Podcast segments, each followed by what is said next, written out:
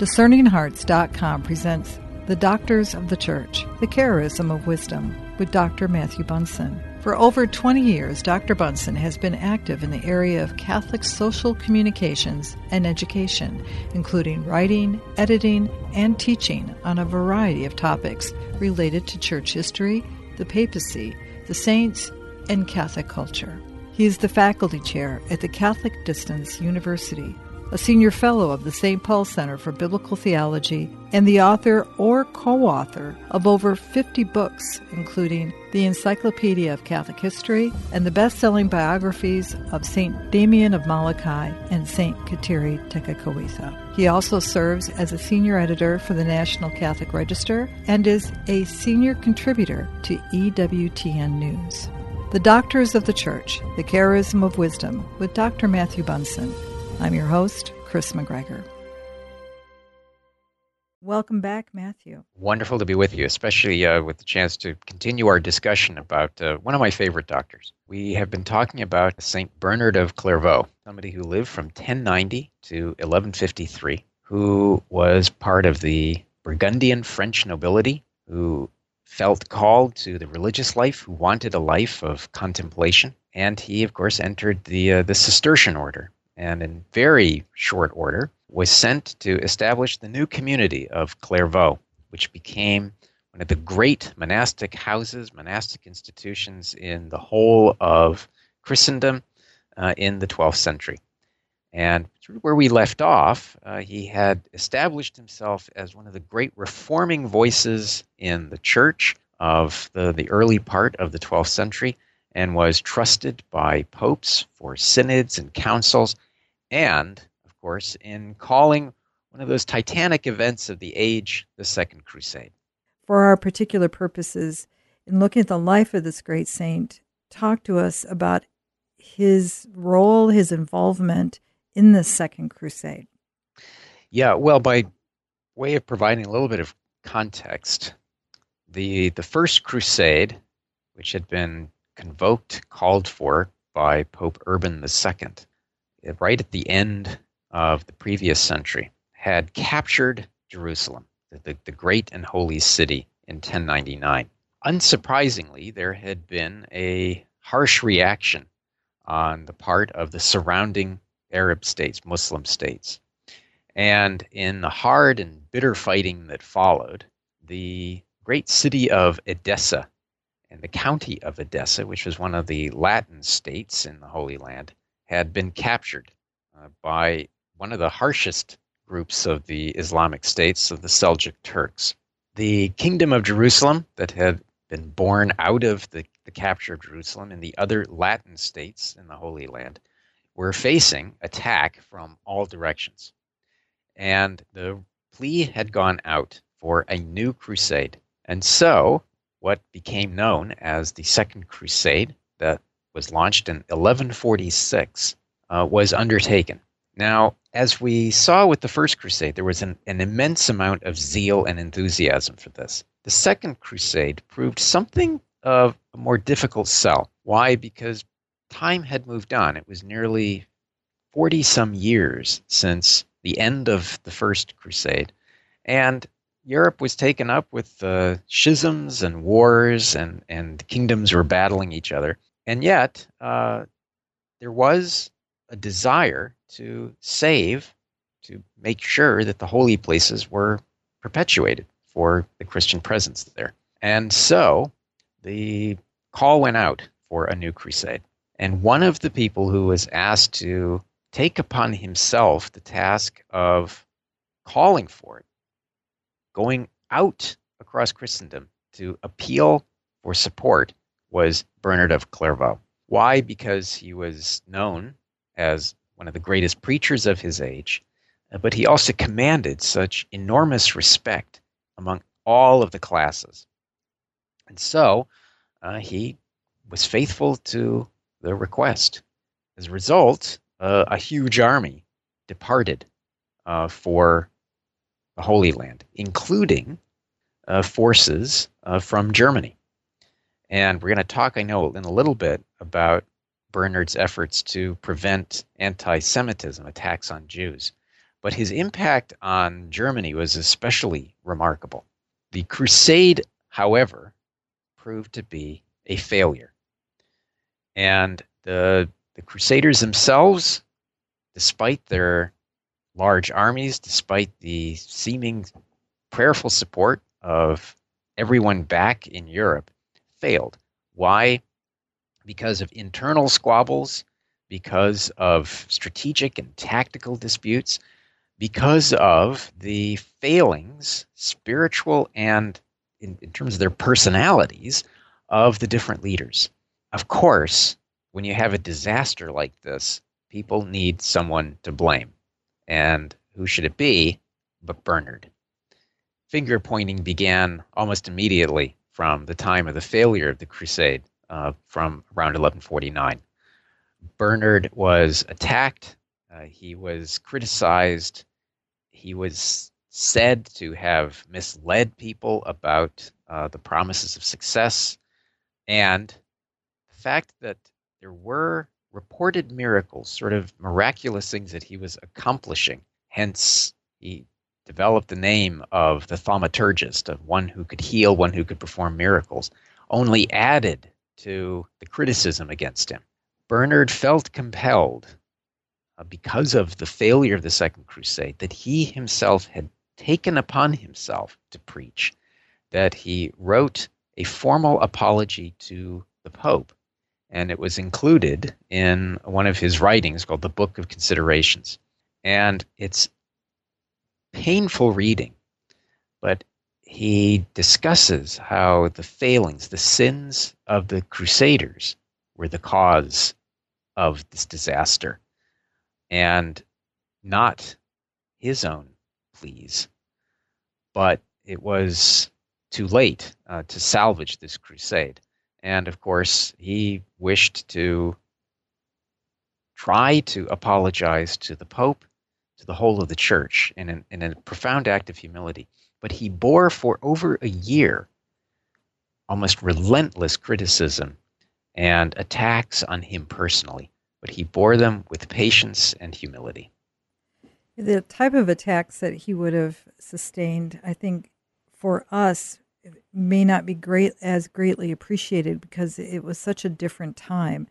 It, wasn't as though media wasn't like the reporters were surrounding him and constantly being relentless. No, this would have come from the political leadership who wanted to take a lot of the focus off their own um, engagement and place it all on one person. You know, Absolutely. I mean, when, yeah. when you bring up uh, names like Eleanor of Aquitaine, I mean, for those of us who may not have a, you know, the fullest appreciation of those leaders, she just happens to have been the mother of Richard the Lionhearted. yes, uh, exactly. Who we would, many of us would be familiar with, with the tales of Robin Hood, and, but her husband, Henry II, this is the time of high powered political authority. Absolutely. At a time when the town crier, when the royal courts uh, were everything. They set the tone for what people were talking about. Mm-hmm. So the cities, the taverns, uh, the, the, the, the parishes would have been filled with criticism of Bernard coming from the courts, coming from some of the bishops who were still jealous of his influence and who saw an opportunity uh, to, in their view, take him down a few pegs, uh, to use the, the, the, sort of the common parlance for it. And they wasted no effort uh, in criticizing him, precisely because, as you said, it, it took the attention away from them and their failures. And yet, for Bernard, here was this apology that he wrote to the Pope, imploring uh, his forgiveness, but still speaking the truth. Why did the Second Crusade fail? Well, it failed because of the incompetence, the greed, uh, the backbiting, the internal feuding, and just the, the sheer personality disorders of those who were involved.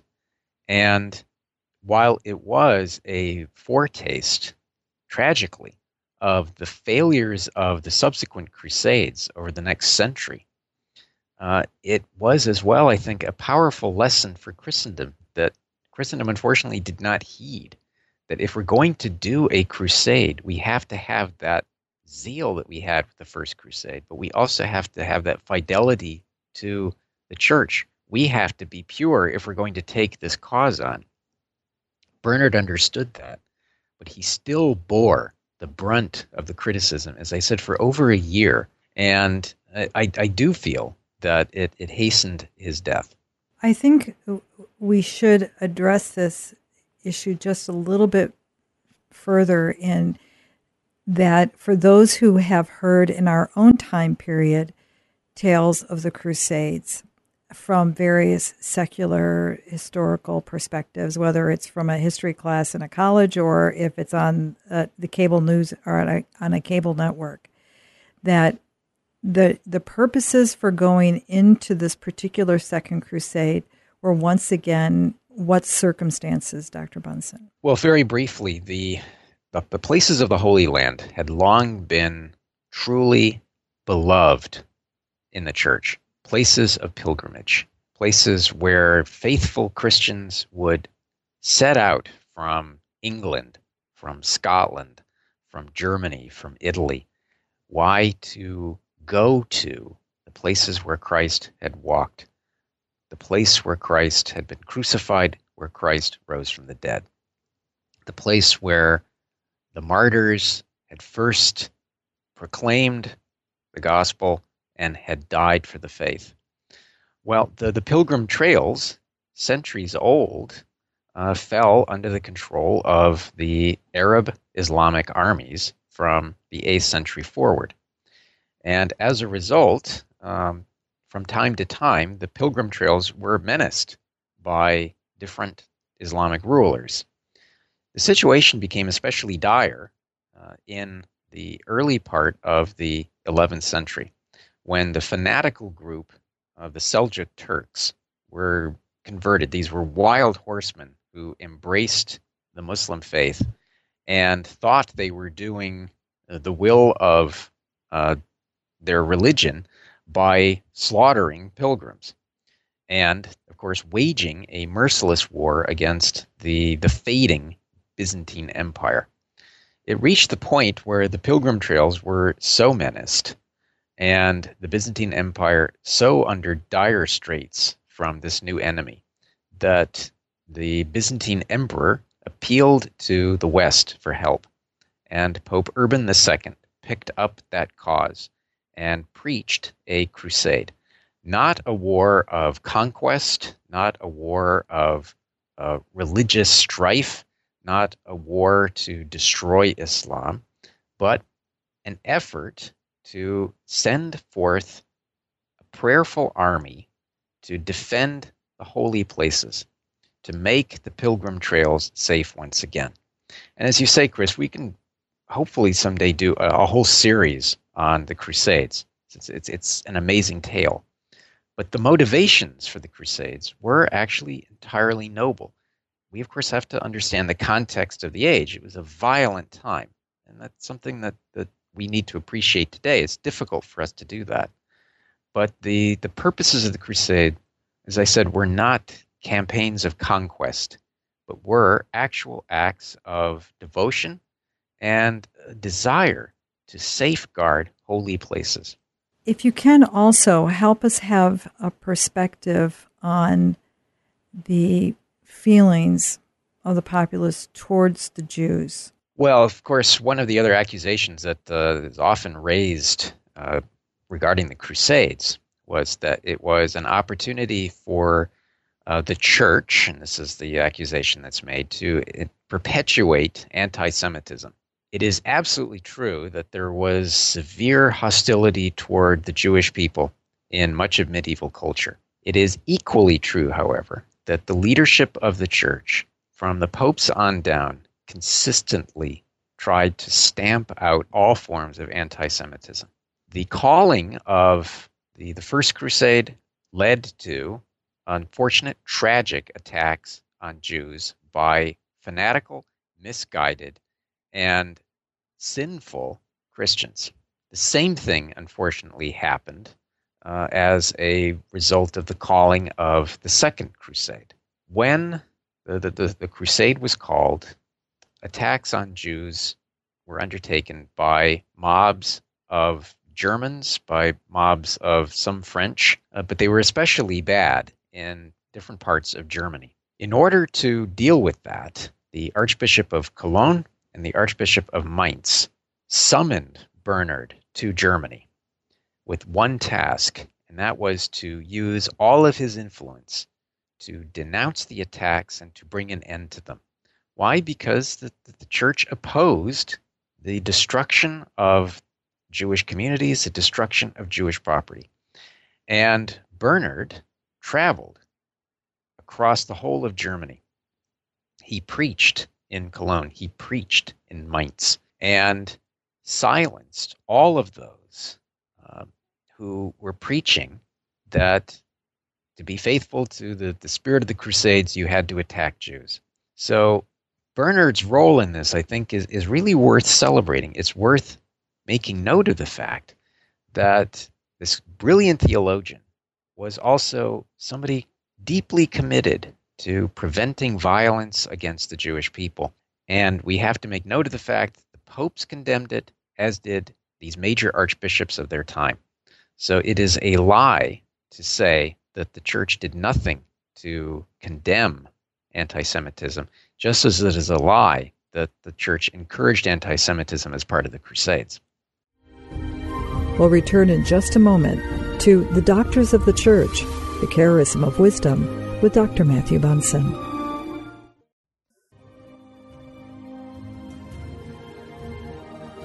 Did you know that you can obtain a free app which contains all your favorite Discerning Hearts programs? Father Timothy Gallagher, Dr. Anthony Lilles, Archbishop George Lucas, Father Maurizio Fildi, and so many more, including episodes from Inside the Pages, can be obtained on the Discerning Hearts free app. This also includes all the novenas and devotionals and prayers, including the Holy Rosary and Stations of the Cross, the Chaplet of St. Michael, and the Seven Sorrows of Our Lady, all available on the Discerning Hearts free app. Visit the iTunes and Google Play app stores to obtain your free Discerning Hearts app today.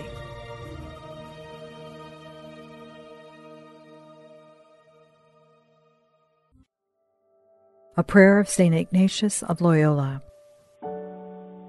Take, Lord, and receive all my liberty, my memory, my understanding, and my entire will all that I have and call my own. You have given all to me. To you, Lord, I return it. Everything is yours. Do with it what you will.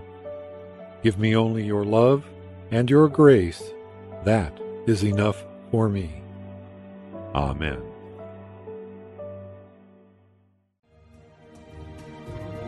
Hello, my name is Deacon Omar Gutierrez, and I want to ask you to support Discerning Hearts in a special way. We, Chris McGregor, the board, and I all know that not everyone listening can help financially.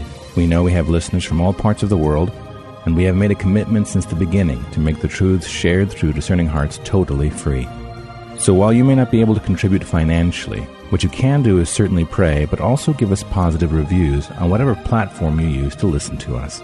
If it's iTunes, Android, Stitcher, Spotify, however it is that you get these podcasts, or if you're on YouTube and you like our videos, please give us a good rating and write a review. The more good ratings and reviews we get, the higher our profile and the more listeners will discover us, listeners who may have the means to contribute in the future. Please consider rating us and writing a positive review today.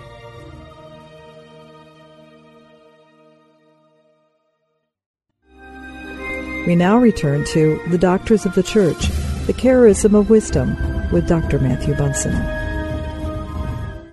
You alluded to earlier his reputation, a mystic, someone who, through him, there was this experience of the miraculous. Can you speak to that particular aspect of his legacy? Bernard was uh, indeed very much uh, a mystic. In other words, he was somebody who developed in himself a powerful contemplative life. In understanding Bernard, we have to appreciate that he was first and foremost a brilliant theologian.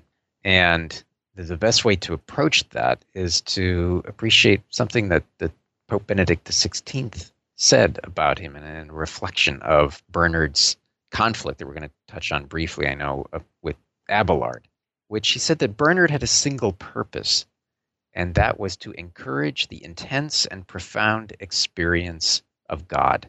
He said that theology for Bernard was an aid to loving the Lord ever more and ever better. And he quotes, for example, the, the treatise on the duty to love God. As, as, Pope Benedict said, on this journey, there are various stages that Bernard describes in detail. They lead to the crowning experience when the soul becomes inebriated in the ineffable love. And he says that already on earth, the human soul can, can attain a mystical union with the divine word, a union that is, as Pope Benedict says, that Dr. Mellifluus describes as spiritual nuptials. The divine word visits the soul eliminates the traces of resistance, illuminates, inflames, transforms. And in this mystical union, the soul enjoys great serenity and sweetness and sings a hymn of joy. Hmm. This, for Bernard, was all. So that theology could not but be nourished by contemplative prayer, the, the union of the heart and the mind with God. This is, I think, key to understanding Bernard and why I think he loved Clairvaux as much as he did, because this was the place where he gave himself, he received that strong medicine. And because of that strong medicine, he was able to find that mystical union, that serenity, that sweetness, and where he would be able to sing that hymn of joy. Let's talk about Peter Abelard. Yeah. Well, for Bernard, the, the, the, the soul of theology is to encourage that intense and profound experience of God. At the time, we had the, the very beginnings of scholasticism, and, and, we're going to be dealing with scholasticism a great deal over the next uh, weeks as, as we discuss the doctors of the church moving forward of Bonaventure and, of course, Thomas Aquinas and Albert the Great. Abelard was kind of a herald of scholasticism, but he was also a great warning. Here was a brilliant theologian. We think of him best for his romance with Heloise, uh, with his uh, movement toward what is called nominalism in the school of philosophy. What he represented was a different perspective. You know, in, in Abelard, we have somebody who introduced the term theology in the sense that we understand it today. What was for Abelard, though, was a preeminence, a dominant side to the relationship between faith and reason. Abelard put reason ahead of everything. And he argued with his colleagues. Uh, he faced condemnation. And while he died uh, in full communion with the church, he, he submitted readily to the authority of the church. He nevertheless uh, faced condemnation, including by St.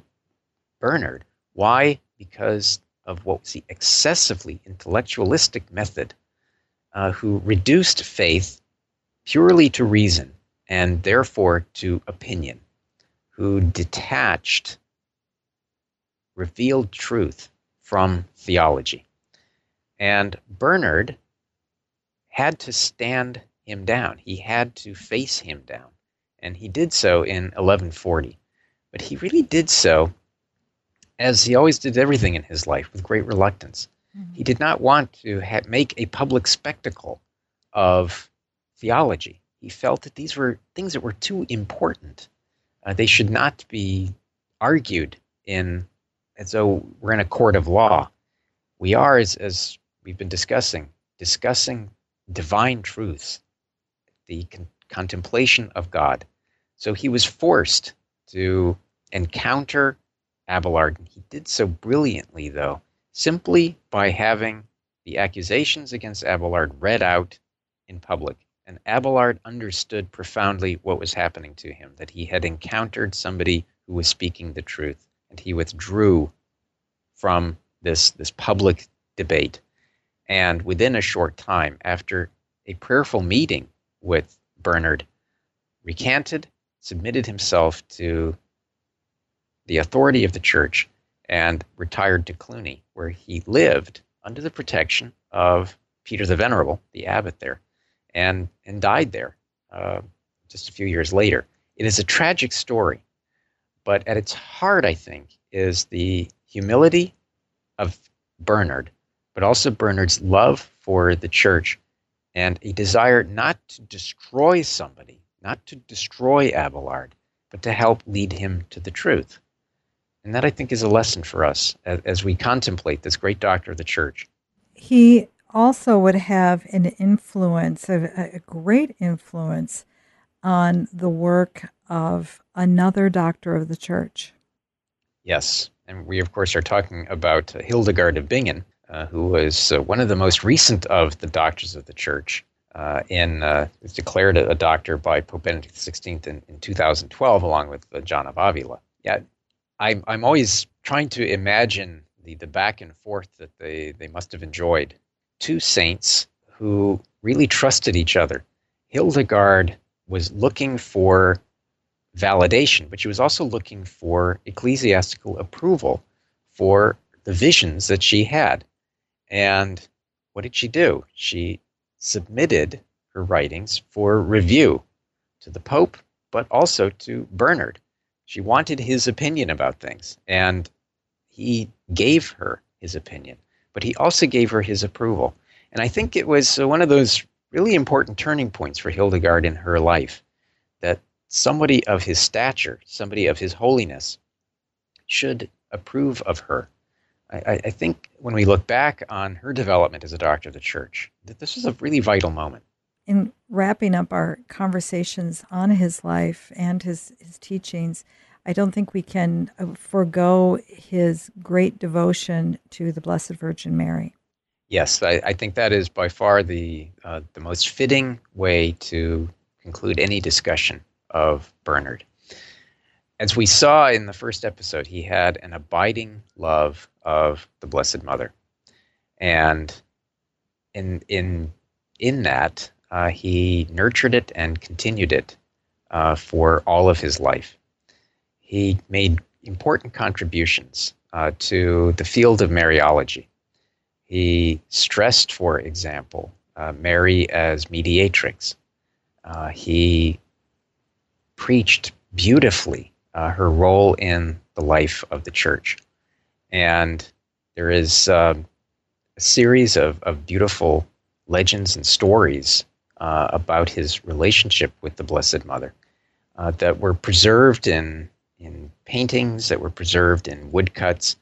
Uh, and when we think of Bernard, we think really of his discussion of her as mediatrix, but we also think of of beautiful description of her as star of the sea, uh, as our light as we travel the oceans of life. And in that, uh, I, I, think Bernard made yet another lasting contribution. We, we can appreciate fully, I, I think, why he was named a doctor of the church in, in 1830 uh, at a time when Europe was emerging out of the terrible Napoleonic Wars, when the church was trying to rebuild after the, the terrible French Revolution. We were at the start of the Industrial Revolution, and here was Bernard standing as a voice for contemplation, a voice for humility, but a reminder, too, that you know, in the 19th century, so much Marian devotion came forward the Immaculate Conception, for example, uh, so many of her beautiful appearances, how fitting it was that Mary, the star of the sea, so honored by this doctor of the church, should come to the fore in such short order after he was named a doctor of the church. Remember, O most gracious Virgin Mary, that never was it known that anyone who fled to thy protection, implored thy help, or sought thy intercession was left unaided a, a rather bold statement that never was it known that anyone who fled to thy help, and yet St. Bernard knew that prayer uh, was one that she would hear. She would. And uh, he had great faith in that, and so should we. Thank you so much, Dr. Bunson. Great pleasure to be with you, Chris. Looking forward to our next episode. You've been listening to The Doctors of the Church, The Charism of Wisdom with Dr. Matthew Bunson. To hear and or to download this program along with hundreds of other spiritual formation programs, visit discerninghearts.com. This has been a production of Discerning Hearts. I'm your host, Chris McGregor. We hope that if this has been helpful for you, that you will first pray for our mission, and if you feel us worthy, consider a charitable donation which is fully tax deductible to support our efforts. But most of all, we pray that you will tell a friend about discerninghearts.com and join us next time for The Doctors of the Church, the Charism of Wisdom with Dr. Matthew Bunson.